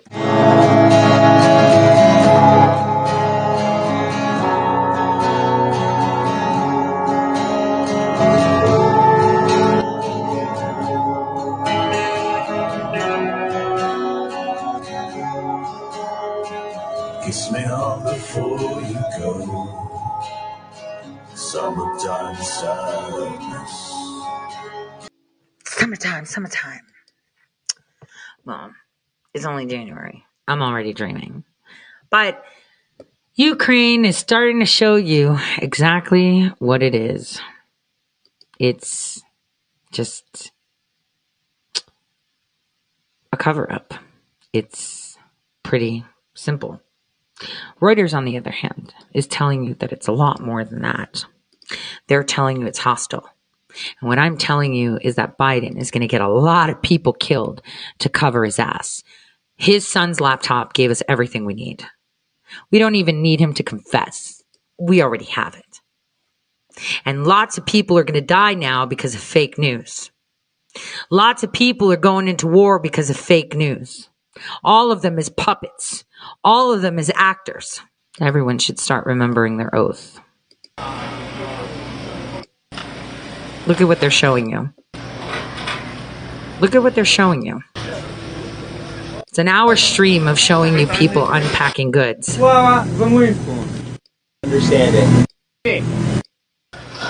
Here's a press conference. As they staged all of these things, they're now going to address the world and tell them what all this stuff, these supplies are for. They're going to tell the world on these IKEA desks that they pulled out on a tarmac with a lot of microphones. Oh, here's the story you need to know. Okay. Now pay attention. You need to listen to what we're going to tell you. Okay? You need to tell. I mean, this show can be over the minute you call them. I mean, it's sometimes when you see someone die on TV and you're like, oh, my heart, I'm so sad. The character, I loved him. What characters of these do you love that you identify with? None. It's cold murder. But let's see this amazing press conference. Look at them. They're coming together. Where are you going to stand? I'm going to stand over here. Uh, do we have an interpreter? I don't know. Hey, you're wearing a mask, but you're not. Let's go. Тут передбачено, що вас будуть для іноземців перекладати. You can use mine. З українська нам Yeah, I do, but it's. I, it, Окей, добре. Всі готові? Are you ready? I've changed it a little bit. so you know. Okay, I've even changed it from the one you have, though. So. Okay. I'll be attentive. honestly don't know how to So you'll start, right? Ви починаєте. I'm gonna say something. Можемо починати? Так, починаємо. Починайте, пане. I need to say something. Я, я Oh, okay. Okay. Hey everybody, as you get started, Е, Доброго дня вечора усім. Е, Зараз ми починатимемо. uh, thank you very much for coming, first of all. Перш за все, дякую за те, що ви сюди прийшли. And we're sorry that you had to stand in the cold. Перепрошуємо, що вам довелося чекати на холоді. One request that we would have І хочемо вас попросити, is that you please do not show the aircraft's tail number in your footage if, it, if possible. будь ласка, не показуйте номер, який знаходиться на хвості літака, якщо це можливо. So the, the, for security purposes, for the safety of the crew and the aircraft. Е, Це міркування безпеки, безпеки нашого екіпажу і самого літака. Uh, we appreciate your understanding. Дякуємо вам за розуміння. Okay. Can, can You know, I can see now that my okay. eyes are more good. All right. Так, е, шановні колеги, наш формат не передбачає запитань, будуть зроблені тільки заява представника Міністерства оборони і посольства Сполучених Штатів Америки. Only press statements will be made and no Q&As is planned. And then can we, let's give the names of our principals today. Е, Шановні друзі, е, запрошую до слова. чергового кроку поглиблення нашої співпраці та допомоги. It is my honor to be present today during another event that indicates the deepening and strengthening of our relationship. Ми завжди відчували і відчуваємо вашу підтримку. We have always felt your support І знаємо, що вона буде поглиблюватися, і ми разом з вами, з вашою допомогою, будемо все більше і більше її нарощувати. and we are sure it is going to deepen The and queen? with your Who's the assistance queen? and support Who's the we will queen, guys? continue doing that. Дякую за вашу підтримку в нашій боротьбі за відстоювання нашого суверенітету та нашої незалежності. Thank you for your assistance in helping us to fight for our territorial integrity and sovereignty. Наш ворог сильний, але ми знаємо, що наші партнери ще сильніші разом з нами і з нашим українським народом. Our enemy is strong, but we know that together with our uh, friends and partners, and with our people, we are stronger. Дякую. Thank you. Запрошую до слова тимчасово повіреного у справах США в Україні пані Крістіну Квін. The floor is given to Chargé d'Affaires of U.S. Embassy in Ukraine, Kristina Kvien. Hello, everybody. Welcome, and thank you so much for joining us uh, and uh, for braving the cold to come today to see uh, what it is that we're talking about. Е, Доброго вечора. Дякую усім за те, що ви прийшли, незважаючи на холод, подивитися на те, про що ми будемо сьогодні говорити. Our message is clear. The United States stands with Ukraine, our allies and partners. Наше повідомлення дуже чітке. Сполучені Штати, наші союзники та партнери є на боці України. Hey, uh, that girl with the hat. I'm just listening to her voice. I'm so sure she worked with um Nellie Ohr. I'm pretty sure. Hmm. And we're working together to expedite security assistance and support of Ukraine's sovereign right to self defense. І ми спільно працюємо над тим, щоб пришвидшити надання безпекової допомоги для України, щоб вона могла виконувати своє суверенне право захищати себе. As I've said many times, we're committed to Ukraine's sovereignty and territorial integrity. Як я вже неодноразово говорила, ми підтримуємо суверенітет і територіальну цілісність України. In addition to our support for Ukraine, I wanted to reiterate the words of President Biden. Крім нашої підтримки Україні, я хочу повторити слова президента Байдена. And further consequences if uh, Russia makes further incursions into Ukraine. Це слова Okay, let's just pretend that there was real war. Okay, what what minute is this? Forty three twenty. I just want to skim through and see if we saw any tails, tail signs, since they were so upset about that. Let's see. Did Reuters get any? Let's see. Do we see any tail tail numbers? Uh, anyway, if that if Quinn, not Queen, Quinn, right, Miss Quinn, um, was standing there to tell me anything, and I stood across from her, and I, and I could be the president of fucking Malta, right, or some little, I could be the president of a rock island in the middle of fucking nowhere, and she's like, "We come," in. I'd be like, I could bitch slap her, like it's the weakest show of anything, which tells you everything you need to know. I mean, this is so bootleg. Um, I'm just gonna skim through and see if we could find any tail numbers because they were really upset about that. Ooh. What's this? Any tail numbers? There it is. November 729 Charlie Alpha. Please uh, go ahead and dig in. Uh, someone post that on Telegram. November 729 Charlie Alpha. Because they asked us not to look up the tail numbers. So that means go and look up the tail numbers. so, this is so bootleg. I shouldn't be laughing because a lot of people are going to die. But like I told you, 22, 2022 is entering with death. Ah, this is how you give birth. You got to hurt. But um, we got the tail number, right? Right, guys? we, got we got the tail number, right? they didn't even tell the reporters beforehand. Is it Mike November? I think it's just November. Let me take a look better. Uh, no, that's the door. It's November 729 Charlie Alpha. That's what I see. Let's see if we see anything else. Yeah, it's November. There's no Mike. It's just November. November 729 Charlie Alpha. Let's see. Still unloading. Uh, still unloading. Oh, and then the, this the show begins. Let's go back to the 43 minute mark. After she's like, "Hey, don't take any tail numbers on the video." Here we go. Let's go. Unmute. In border, Якщо будь-які російські війська перейдуть в український кордон, that's an invasion and will be met with swift, severe, and a united response. то це буде вторгненням, і на ньо за ним послідує швидка, жорстка і об'єднана реакція. both from the United States and from our allies. Це буде реакція і Сполучених Штатів, і наших союзників. Let's make no mistake about it. If Russia decides to come into Ukraine, it will be a disaster for Russia. Давайте дуже чітко це висловимо. Якщо Росія вирішить вторгнутися в Україну, для Росії це буде катастрофою. Over the two and a half years I've been here in Ukraine, I visited military forces, also border guards and national guards all over the country. За два з половиною роки, які я працюю в Україні, я відвідувала збройні сили, також прикордонну службу і Національну гвардію по всій Україні.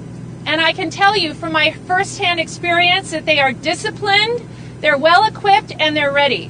І з власних до з власного досвіду можу сказати, що вони підготовлені, вони добре оснащені, дисципліновані та готові.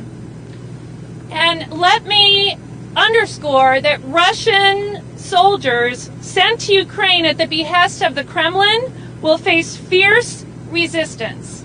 Хочу підкреслити, що російські солдати, які підуть в Україну за наказом Кремля, стикнуться з жорстоким супротивом.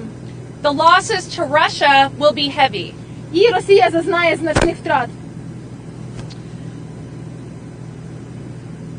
If President Putin decides to make this reckless choice, we will provide additional defensive material to the Ukrainians above and beyond what we've already sent. Якщо президент Путін піде на цей е, безрозсудний крок, то ми надамо Україні додаткову матеріально-технічну е, оборонну допомогу більше ніж ми вже надали.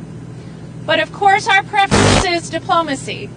Звісно, ми надаємо перевагу дипломатії. As we seek a diplomatic resolution, we're in close touch with our Ukrainian partners and with our partners and allies in Europe. І шукаючи дипломатичного вирішення ситуації, Ми тісно спілкуємося і з українськими партнерами, і з нашими партнерами і, і союзниками з НАТО. But delivery like deliveries like today's uh, will continue and are ongoing. Е, Поставки, такі як сьогодні, продовжуються і в майбутньому вони продовжуватимуться. In fact, the United States has delivered more security assistance this year to Ukraine than in any year since 2014. Насправді цього року Сполучені Штати дали Україні більше безпекової підтримки. Well, the cover up is almost always more expensive, right? What is it? $220 million, $50 million, uh, you know, like $300 million, and then a billion dollar loan. So that's $1.5 billion. So what's it going to cost us? I don't know, $3 billion. don't show the tail number. Oh, which by the way came from fucking Delaware. Are you kidding me? Come on. You can't even make this shit up. You know why she asked that? Because she wanted people to go and find the tail number. Okay. So that people can see it's a Biden fucking cover up because no state department would send this clown over here reading from a wet card saying that she visited, right? Uh, Ukraine. She said, don't show the tail number so everybody can look. Get busy on that because it's cover up for Biden. Just be distracted. Come on, red stringers, let's go. Come on. Come on. Come on. Come on. From Alaska to Canada to Dover to Ukraine. Get out of here. Get out of here. It's owned by First Union National Bank. Get out of here. Get out of here. Cash ballots, cash ballots. Anybody. There's no aid. we gotta, we gotta check the ball. What's, you know, I had this conversation with you, with the world in 2019, I think. I even wrote articles. You need to dig them up with USAID. Oh, which by the way, in one of those washing, you know, the USAID is a laundry facility for washing money, right? I just want to say, um, I had exposed way before anybody knew that Ambassador Taft had unmasked General Flynn. Well, boom, boom, the other day, I was talking with someone I work with, and we were talking about Hunter emails, and guess which motherfucker was on those emails? That's right, Ambassador Taft in Hunter Biden's emails. But you know, I'm pretty sure that Garrett with his report, because I know, you know what? They give him a lot of shit because he's a young guy, right? But he's a very thorough guy. And I like Garrett Ziegler because he's thorough, he's straightforward, and he's 100%, right? And uh, this is why I like working with him too. I, I love working with Garrett, right? Because he's smart as shit and he is focused and he is on point. And he, you know, a, a lot of other people think, oh, you're not in the in crowd. We can't be friends because we're in the in crowd. Dude, you lost that in crowd. There is no in crowd. We, the people, are the in crowd. Garrett, who was simply in the White House as a staffer, when I came across him, I was like, yeah, we'll talk. We talked months later. Had him over my house. Set him up with one of the cleanest copies of the Hunter Biden laptop. And I said, go at it. And if I can help you with your report, I will contribute to that 100%. He's promised not to release something that I want to publish that I haven't been able to do. Car hack, doctor's appointments. My kid had to get, got sick today. Long story. I thought it was something else. Turns out if you eat half a bottle of hot sauce, you're not going to be feeling too good. Um, but he's a great guy. So let me let, let, me just break it down to you. This is junior level bullshit that you're watching right now. This Quinn lady is so out of her water, it's ridiculous, right? Cameras weren't supposed to be rolling, but it's Reuters. and now everyone's going to be looking into that airplane, and I can almost guarantee you almost guarantee I would bet money on it. Bet money on it that on those things that you see as aid is hard cold unmarked fucking cash. Okay? I can almost guarantee you. Guarantee you. But anyway, let's listen to what they're saying though. ніж в будь-який з попередніх років, починаючи з 14-го. So this year we provided over $650 million of security assistance to Ukraine. Цього року ми надали Україні більше Wait, what? Wait, what? We need to rewind that. What did she say? How much money? Again. Шукаючи дипломатичного вирішення ситуації, ми тісно спілкуємося і з українськими партнерами, і з нашими партнерами і, і союзниками з НАТО. But delivery like deliveries like today's uh, will continue and are ongoing. Е, Поставки, такі як сьогодні, продовжуються і в майбутньому вони продовжуватимуться. In fact, the United States has delivered more security assistance this year to Ukraine than in any year since 2014. Насправді цього року Сполучені Штати дали Україні більше безпекової підтримки ніж в будь-який з попередніх років, починаючи з 14-го. So this year we provided over 600 million dollars of assistance that we announced just recently. Е, За моєю спиною ви бачите частину, яка входить в додаткові 200 мільйонів доларів, які ми зовсім недавно оголосили. And uh, perhaps I'll also just raise, since we have quite a few press here, that I think we all know Russia's playbook. І оскільки у нас тут багато е, преси присутні, хочу підняти ще одне питання. Ми усі знайомі з російською методичкою.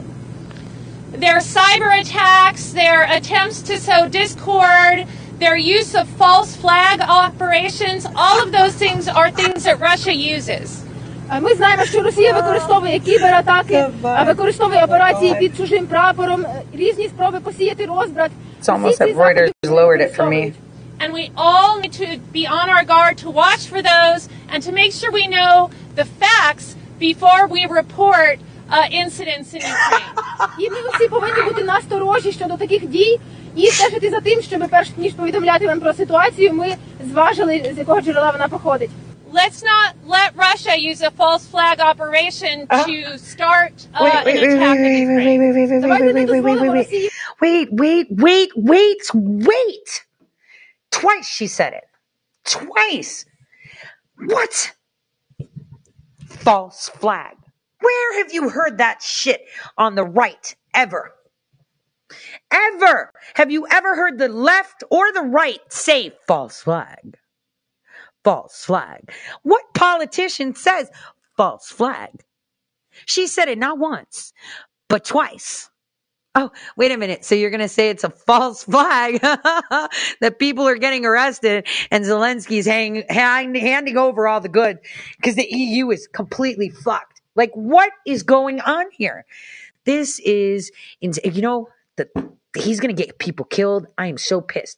You know, I'm going to put together a little paragraph and I'm going to telegram it out. We have a list of all senators and congresspersons we should all copy all those emails, put it on an email, and tell them we do not consent to the money to the Ukraine. You didn't ask us for it. You are not allowed to use my money to cover up for Joe Biden. That's what we need to do. You, I do not consent to you using money to cover up for Joe's crimes, which obviously were done by Obama. І використати провести операцію під чужим прапором, щоб розпочати напад на Україну. So, through all of the noise and everything else we're hearing, uh, I just want to reiterate that the United States stands behind Ukraine. We will uh, work to help them defend their territory, uh, their sovereignty, and territorial integrity. І хочу на, заявити, що е, попри все, що відбувається, Сполучені Штати підтримують Україну, і ми будемо завжди її підтримувати в захисті територіальної цілісності та суверенітету. The path of diplomacy and dialogue is the preferred path. Нам би хотілося, щоб це був дипломатичний шлях, шлях дипломатії. But whatever path Russia takes, we will be ready to help defend Ukraine. Але який шлях би не обрала Росія, ми будемо готові допомогти захистити Україну. Слава Україні! Героям слава! Дякую, пані Ростиславе, дякую, пані Кристіно, дякую вам, шановні друзі. Thank you, dear friends. That's it? That's it. That's it. That's it. Okay, so I want you guys to listen carefully to what I'm going to tell you now after this hoax, right? So the plane apparently touched down at 3:43 their time, okay? And their time would be uh, coined as EET, right? That's why you see it. So that means that they're, you know, by Kiev, Odessa, Dnipro, Khark- Kharkiv, right? Um, Donetsk and Sevastopol are not um, on that time zone. They're actually an hour ahead. They're on uh, UTC three, which would be like MSK. Yeah. So um, the time that it landed was at 3:45 p.m. This was streamed literally an hour ago. right? This was streamed an hour ago, which means it was streamed at 3:30ish, I guess. What time is it now? It's uh it's 9:30. So yeah, so 3:30 a.m. it was being streamed when it landed at 3:45 p.m. and they were still unloading, okay? So they've been unloading for 12 hours, okay? And then the State Department Quinn lands in her nice, you know, private jet, all, you know, unscathed, untouched. We're not doing Q and A's. We're just going to read off our little card. So um, this is pretty interesting. It's pretty interesting because it's 9:30 here and it's about 4 a.m. there right now, and uh, 4:30 a.m. So that's that's a, that's a you know if it landed at 3:45 local time and you're starting to still unload and you're having conversations 12 hours later, like what the fuck did you unload? Like it's not even that big. So I don't know. Seems really scripted. Seems really like it's gonna be false flags. Don't listen. It's all Russian, right? It's all Russian. Don't pay attention. You know, don't pay attention. Stop. My gosh. And then people want to talk about Ukraine. Oh, let me tell you about the conflict because I can tell you everything. There's war. Nah, nah, nah, nah. Well, there's also some bitterness because Russia just did this a couple years ago. And, you know, it is a problem. Russia is a problem. Don't underestimate just because they have good intentions, which are nationalist intentions for themselves, doesn't mean that that's good for you. Okay. Or me. It just means that they're stronger. Yes. Who would you prefer? The commie New World Order, Russia, or China? Definitely going to be Russia. Ребят, как у вас дела? Все штатно. Работаем по намеченной программе. Крым снять получится? Слушай, трубку видно. А мост видно? Видно. Строят.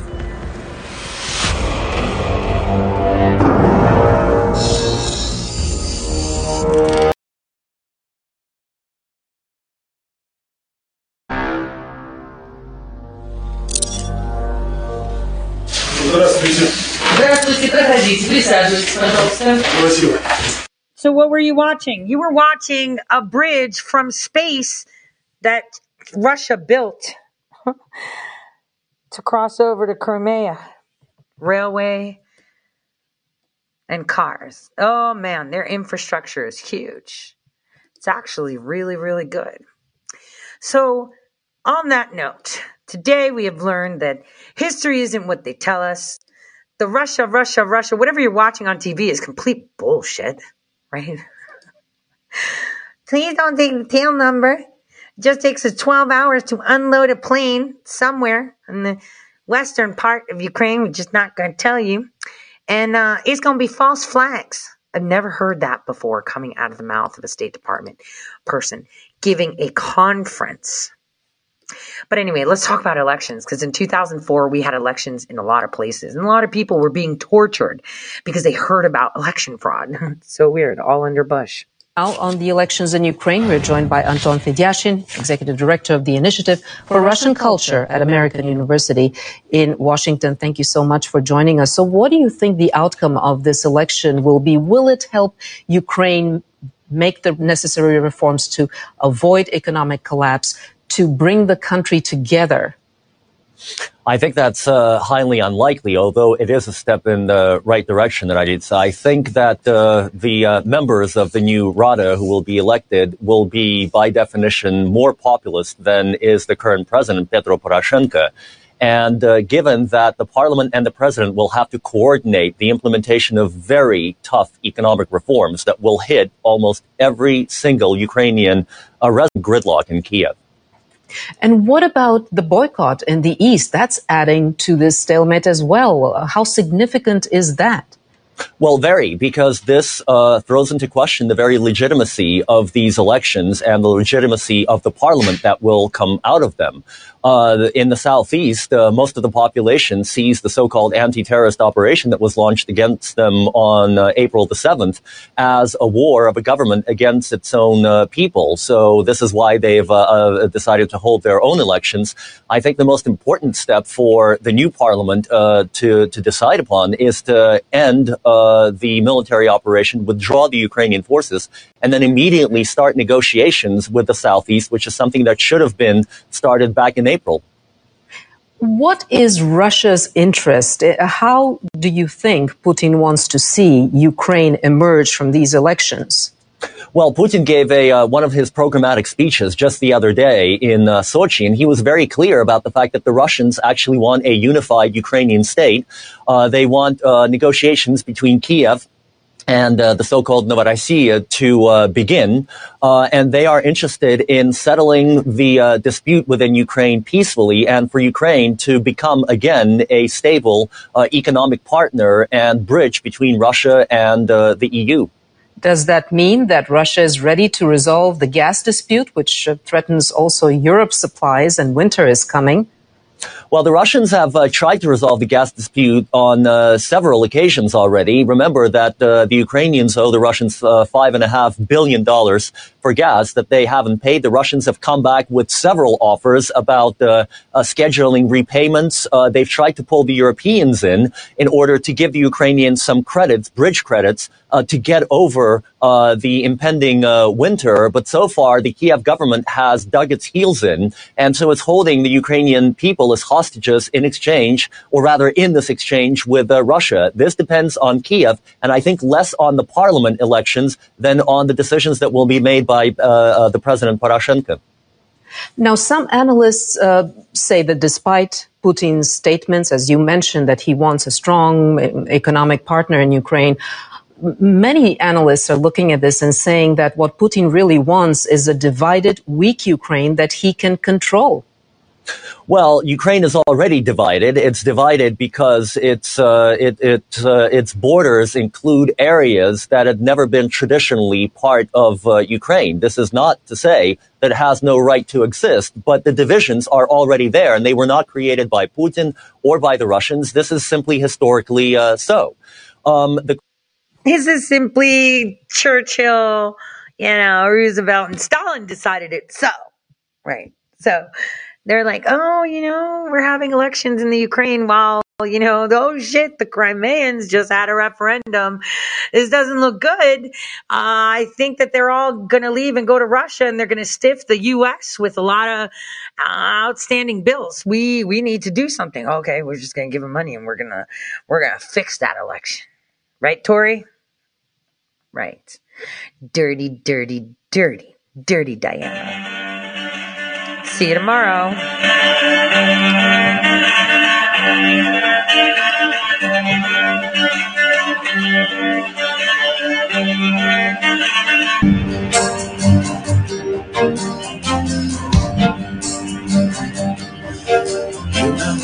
Mistakes, take.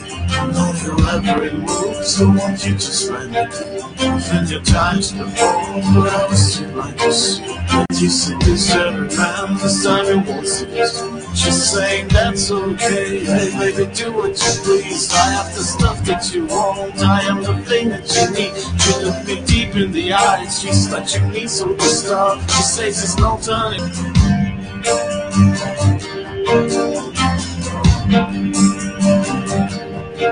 She likes the boys in the band, you know when they come to town. Every musician's fan after the curtain comes down. She waits at backstage door for those who in. She promised fortune and fame, her life is so.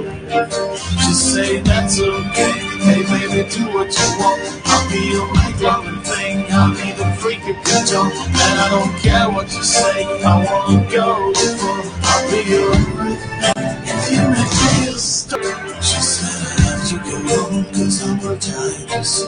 But I ain't sleeping alone, why don't you come? I said my baby's at home, she's probably worried. I didn't come on the phone to say that I would. and I woke up to me. She said I want to hi. And then I ran to the phone, say it baby, I'm alright. I said right on at the door because I forgot to. She said it's not coming house